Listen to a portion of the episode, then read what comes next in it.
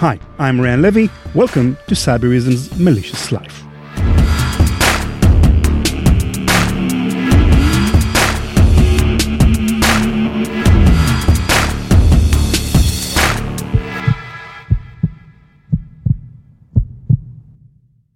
In April 2011, facing up to 3 years in prison, Hayastan Shakarian gave an interview to reporters.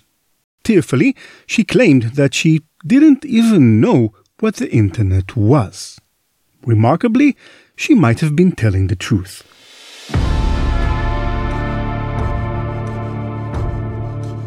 Shakarian was a 75-year-old pensioner from rural Georgia, not the state in the US, but the country in Eastern Europe, and there aren't many ways to make the following point without sounding a little mean.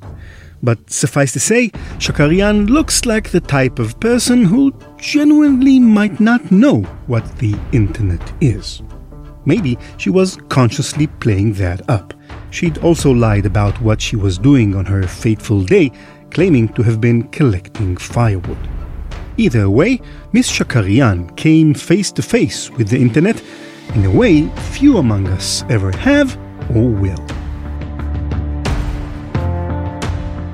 She was very poor, and so to make some extra money, she used to go digging around the countryside for copper wires. Stealing and reselling copper from power infrastructure is illegal and dangerous, but surely one poor old lady can't do that much harm on her own, right? Well, on March 28, 2011, she ended up wandering from the forest towards a set of train tracks in the village of Ksani, around 37 miles outside of Georgia's capital city of Tbilisi. She dug the tracks until she hit something, a cable, the single most important cable in the country. Of the 552 existing and planned submarine fiber optic cables making up today's internet, few are more politically intriguing than the Caucasus cable system, a 12.6 terabyte connection between eastern Bulgaria and western Georgia across the Black Sea. It alone connects Georgia to the internet infrastructure in Europe without having to rely on some of their more disagreeable neighbors, like, just a totally random example, Russia. The Caucasus cable, of course, has to be routed to Tbilisi and beyond on land. Cleverly, the underground cabling lies beneath the National Railway Line, approximately the most efficient route between major cities anywhere, all the while avoiding any land use issues. Meanwhile, Armenia, Georgia's southern neighbor, has its own nearby political tensions to deal with, and so they're in on the action, with Georgia's underground cable providing most of their internet connectivity. That's the groundwork for how a poor old lady managed to cause an international incident of epic scale. One of the core submarine cables that connects the backbone of the internet experiences a failure of one type or another, there are dramatic impacts. That's Doug Madori. He's made his career in studying internet routing infrastructure. It affects many countries, the connectivity. Some of them may be disconnected. Experts estimated that by cutting into the cable underneath Georgian railway, Ms. Shakarian interrupted internet service to over 3.5 million people, including around 90% of all internet users in Armenia, for approximately 12 hours. Some dubbed her the spade hacker. Many felt empathy for her.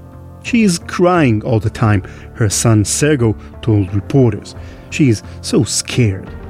Oddly enough, though, she wasn't even first to do something like this. Another person digging for copper wire interrupted the internet in Georgia just 2 years prior. It's quite common, as a matter of fact. On any given week, I don't know what the stat is, but there's a dozen cable cuts around the world.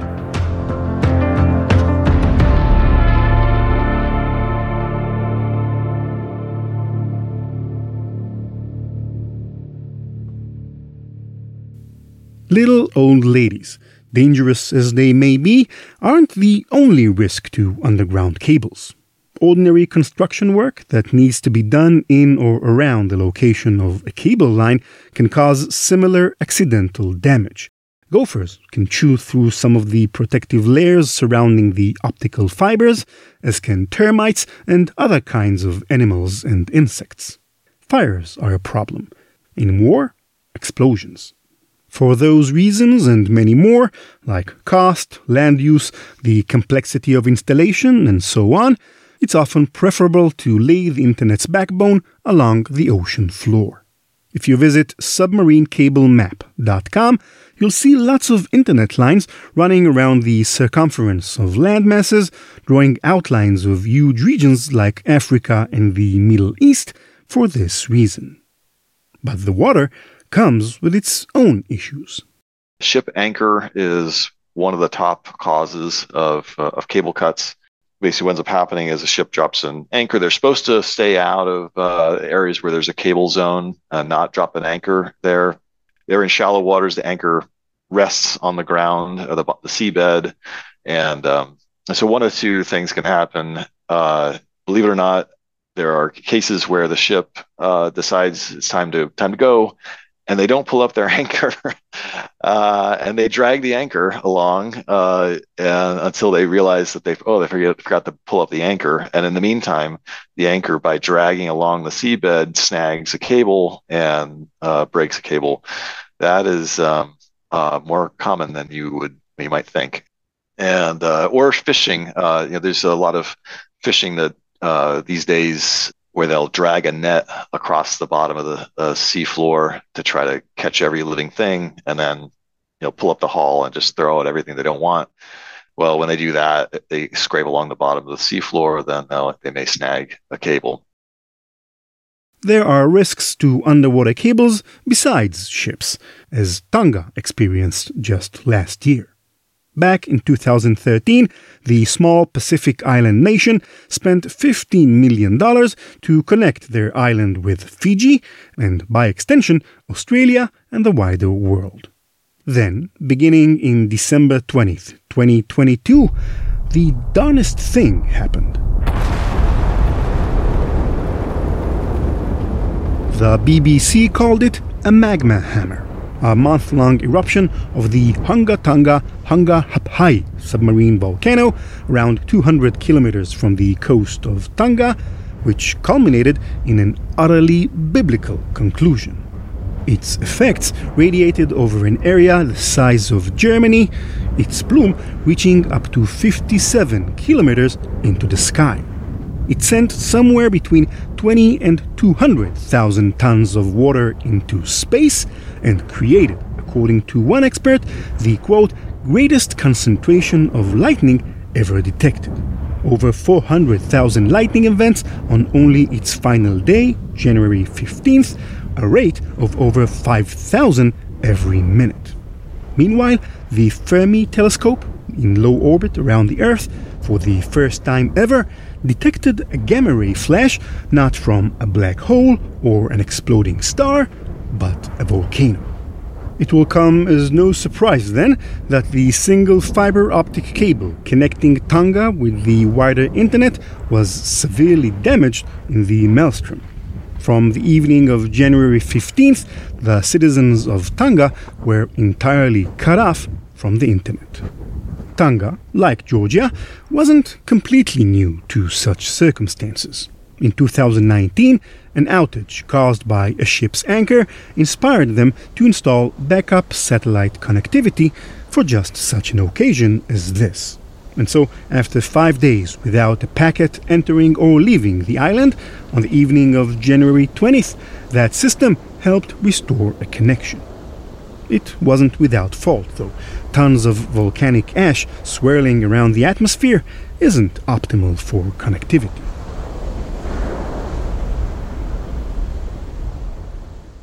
Tonga is an extreme example of the threat to internet infrastructure, both because of the risk in natural disasters and because of their isolation.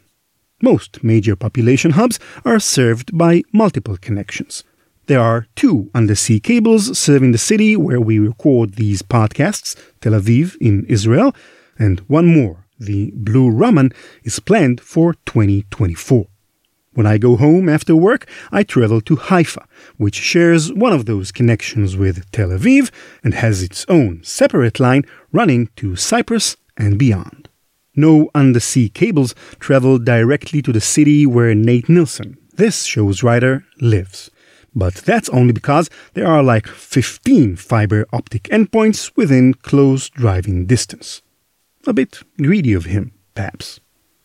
One would think that with multiple cables serving most major metropolitan areas, an issue with only one might not cause such an impact, as the traffic could simply be rerouted.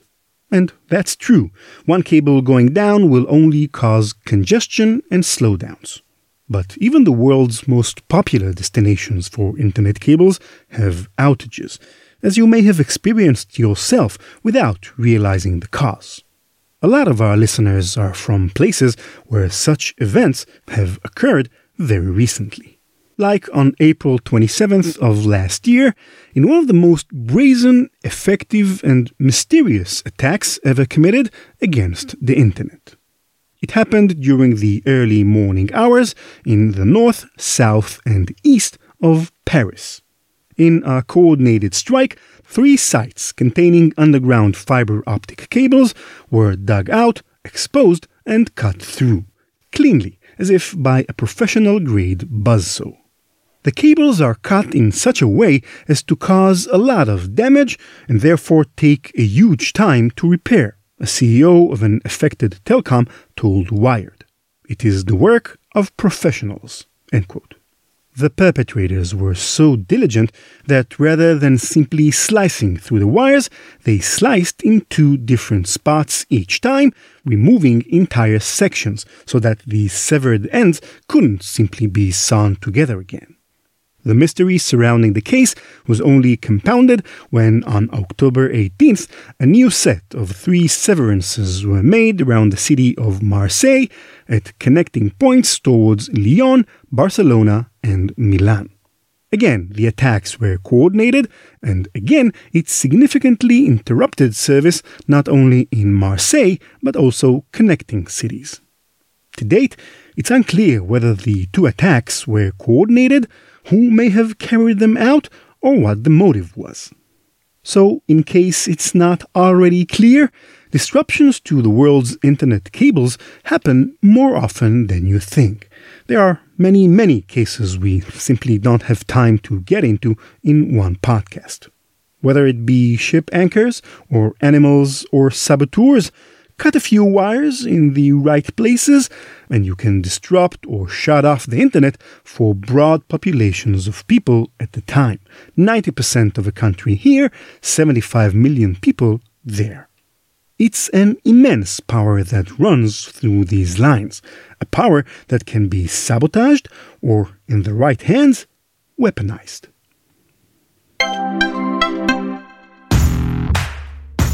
The best strategy for organizations to avoid becoming a victim of ransomware is to prevent the attack from being successful in the first place. CyberReason remains undefeated in the fight against ransomware because it moved beyond alerting to deliver an operation-centric approach that detects and prevents ransomware attacks at the earliest stages of initial ingress and lateral movement. The CyberReason predictive response capability disrupts ransomware attacks prior to data exfiltration and long before the ransomware payload can be delivered. Visit CyberReason.com to learn more about predictive ransomware protection and how your organization can realize both increased efficiency and efficacy through an operation-centric approach to security operations.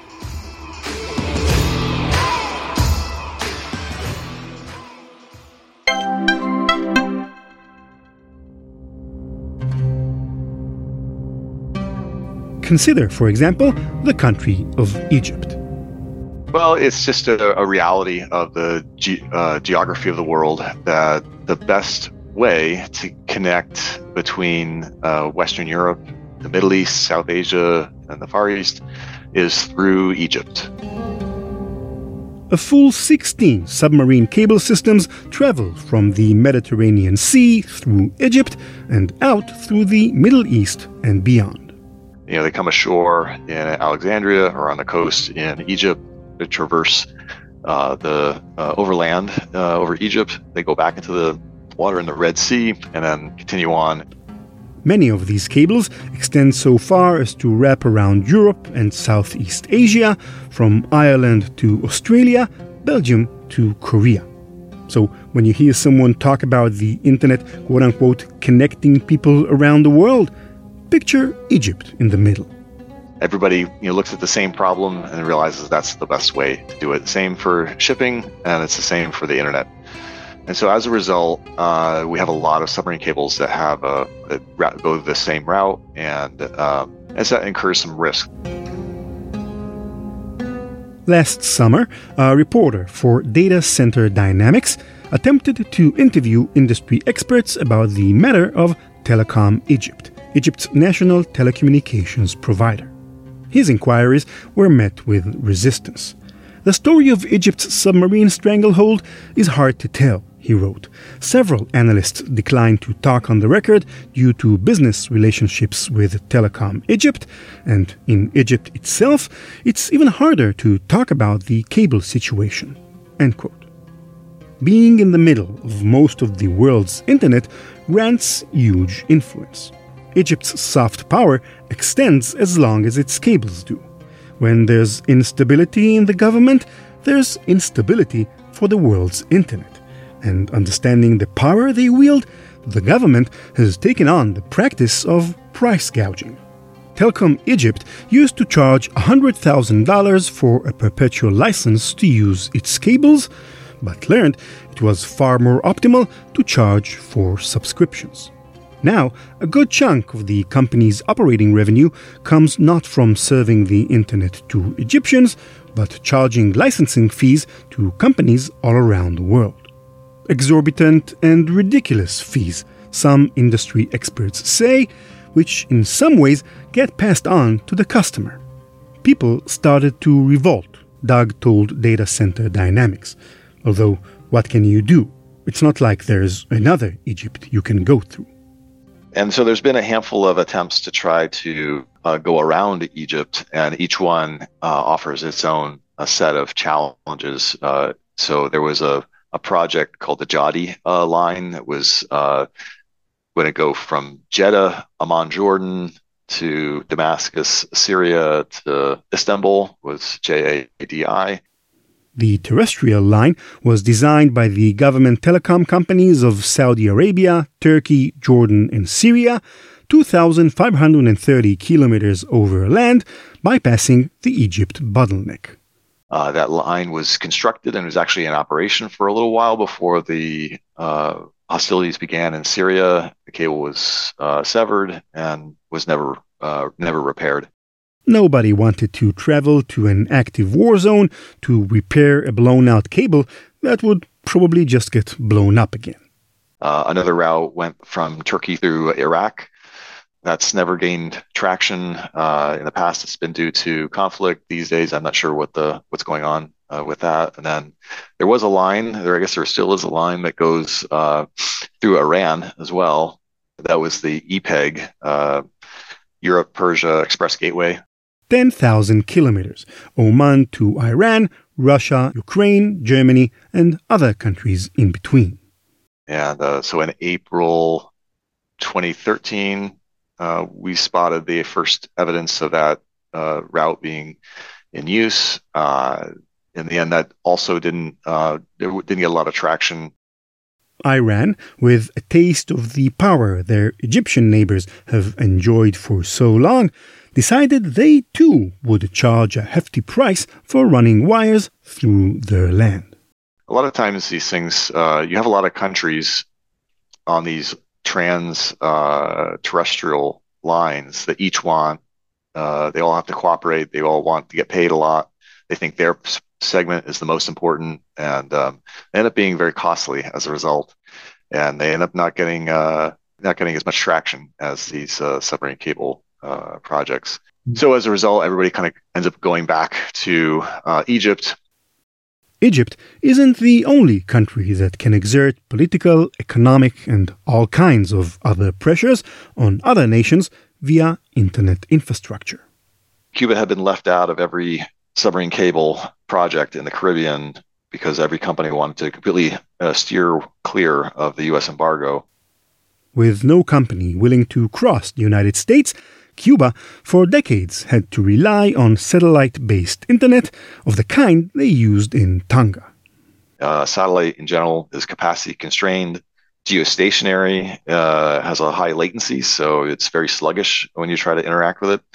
And then the price per megabit pushed is a lot higher than if you were going across a terrestrial or a submarine fiber optic line. Finally, a fiber optic lifeline arrived. The Venezuelan government at the time, led by Hugo Chavez, I guess, took pity on the Cubans. They put up their own money and said they would connect Cuba to the global internet. They built this cable, and it was completed in 2011. 2011, only a dozen years ago. Rebecca Black, Arrow in the Knee, and No Not November are older than Cuba's fiber optic internet. And it took many months, even after the cable was finished, for ordinary Cubans to experience the full results. To this day, Cuba continues to struggle with the embargo's impact on its internet availability. Since then, it's been the one cable, and it's... no one has built another one, although just recently, Arcos is another submarine cable project in the Caribbean that has applied for permission from the U.S. government. Because it lands in the U.S., it has to ask permission from the U.S. government if they could build a spur over to Cuba, and that was recently rejected. And my position is that was more to do with geopolitics than any cybersecurity rationale that they had included in their decision. Try to grasp the consequences of all this to the economy, the culture, and a generation of young people. Reliable, high-speed internet availability impacts the efficiency of healthcare, economic opportunities for the middle class and the poor, and it can literally change who runs countries. Egypt demonstrated as much that very same year, 2011, when a grassroots political movement blossomed from Twitter and managed to depose a three-decade-long dictator, despite that dictator's attempts to cut it off at the source. Dictators are already known to shut down the internet in their own countries, just recently in Iran, for example. Cables provide a means to do the same outwardly. It may be that somewhere down the line, instead of pointing guns or sabotaging computer systems, armies use infrastructure to threaten their neighbors. There's already evidence that governments are aware of the possibility. So China has their own submarine cable industry. They have a company that can manufacture and install long-haul submarine cable submarine cables, and they often come in at a much lower bid than the Western competitors. But when they get selected, then Western governments, including the United States, weigh in and ask them to find another vendor because they don't want the Chinese to build a submarine cable between whether it's the United States and Hong Kong or the United States and Europe. The US may block Chinese fiber optic projects due to the theoretical risk of surveillance or to help their own telecom companies get the contracts. But even more serious consequences are at stake. Probably more at risk is Taiwan, which has been in the news lately. They've actually had a few cable cuts recently that's kind of stoked these conversations around how vulnerable is Taiwan, and there are a handful of submarine cables, and if they were to be cut, they would be in a lot of trouble. It would be very hard to recreate the capacity that they get from a submarine cable through a satellite system. It feels like we could be on the cusp of something, of just one powerful regime realizing the power beneath their feet or their shores and changing the nature of cyber warfare forever. Because really, the only thing preventing big, powerful countries from cutting off the web is the precedent such an act would set. Yeah, I wonder if we won't get to a point where some of those norms are not honored anymore. But there's no technical mechanism that keeps people from doing... Well, I mean, there are some, but like if Ukraine really wanted to mess with Russia, if they started announcing all the Russian IP address space, some of that may get blocked by their transit providers, but they could start really messing with the Russian internet, and then the Russians could start doing something similar to Ukrainians or someone else. And we do have some route filtering that would probably prevent some of that, but could really devolve, I would think, in a way that we maybe haven't anticipated yet. There is actually one recent development that may break the stranglehold some select powerful governments have over the world's internet. In 2020, a brand new $400 million cable was announced to the world. From Mumbai to Djibouti, through Saudi Arabia, Jordan, Israel, and onto Italy, it promised to entirely bypass the Egypt bottleneck. Projected to be completed in 2024, it's actually marketed as two cables, Blue and Raman, but likely only for political purposes, as one side runs through Israel and the other through their enemy, Saudi Arabia. It was a remarkable diplomatic feat to even get the project off the ground. One industry expert marveled to Data Center Dynamics about how the proprietors were, quote, able to negotiate something with the various parts. I should probably stop talking. End quote. What country could have possibly negotiated an internet peace between Israelis and the Saudis? No country at all. For most of the history of the web, fiber optic cables have been owned and operated by major telecoms, like Telecom Egypt. Often, these corporations are government-owned, like the world's second-largest provider, China Telecom, or at least government cooperative, like the world's largest provider, AT&T. But having just recently cracked the top 10 are two new entrants into the game who don't quite fit that mold, both with 100,000 kilometers of cable to their names, Google and Facebook. It's not just Google, Facebook, Amazon getting into submarine cable space. These guys move a lot of traffic, and they wanted to be, instead of buying from the other consortiums and vendors, they wanted to be building their own cables. Google, with billions of dollars to spare and cloud infrastructure in both Israel and Saudi Arabia, may just be the perfect entity to break the Egypt bottleneck. And Facebook is involved in Africa, the longest undersea cable ever built, set to go live this year.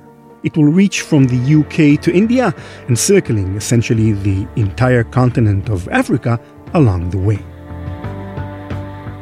Big tech companies offer an alternative for government monopolies in internet infrastructure, for better or for worse.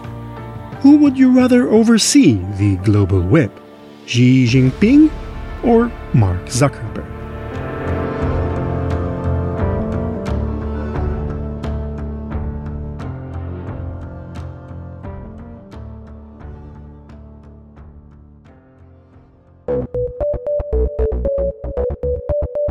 That's it for this episode. Thank you for listening. As usual, a few shoutouts to people who wrote nice things about us on the interwebs. To Voldy Moral, a cybersecurity wizard who included us in her top 10 cybersecurity podcasts to follow in 2023. Thank you, Voldy. It's an honor. To Hakon K. Ulfsen from Norway, who, following VK's tweet from a couple of episodes ago about not having a long enough commute, posted a picture of him listening to the podcast while doing the dishes. Very relatable, Hakon.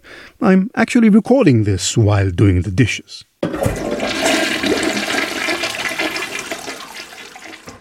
to Cyber Material, an online repository of data for IT and cybersecurity, who recommended our episode about China's unrestricted cyber warfare to their followers, and to Mr. Fresh, a spacecraft systems engineer, probably the coolest job title in the world if you ask me, who tweeted, quote, "I just listened to parts 1 and 2 of the Lawrence Berkeley hack, but against Ran's suggestion, I listened out of order.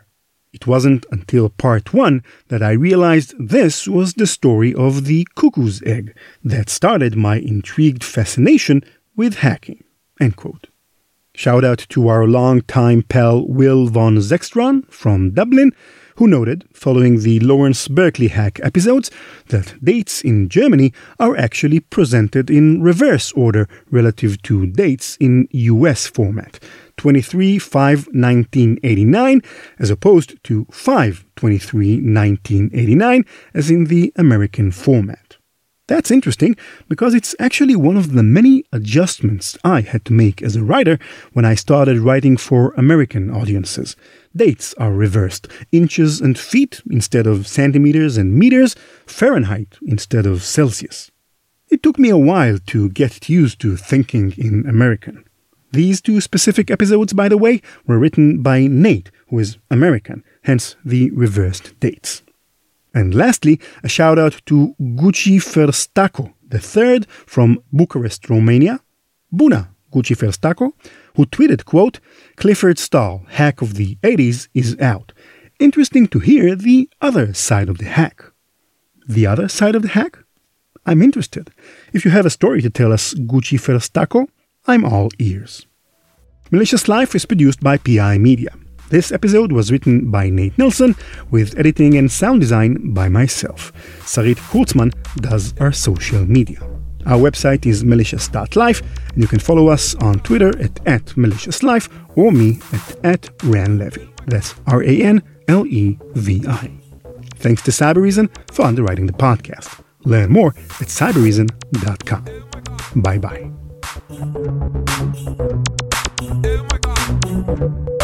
CK Music.